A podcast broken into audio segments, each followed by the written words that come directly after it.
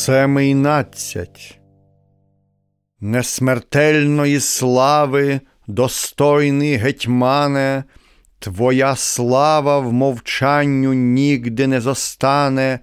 Поки Дніпр з Дністром многорибные плинути, Будуть поти дільності теж твої слинути, не зайдеш в глибокоє нігде запомніння,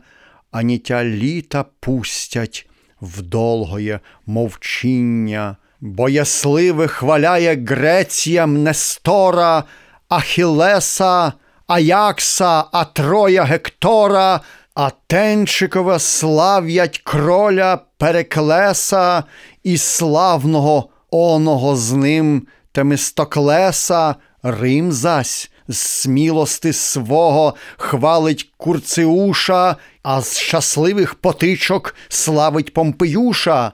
теди теж і Росія Петра Сагайдачного подасть людям в пам'ятку віку потомного, аби його послуги кирвавії всі знали і пред народи годне його вспоминали. Же то його в том долі тіло єсть покрито, і на надгробку слова такіє верито. Тут зложив запорозький гетьман свої кости Петр Конашевич ранний в війні для вольності отчизни, гди нань турці моцно натирали і пострілов смертельних кількому задали которими зранений живота доконав віри Богу і кролю, і войску доховав, і умер, боронячи мира й чистого, за що узич му творче неба вічистого,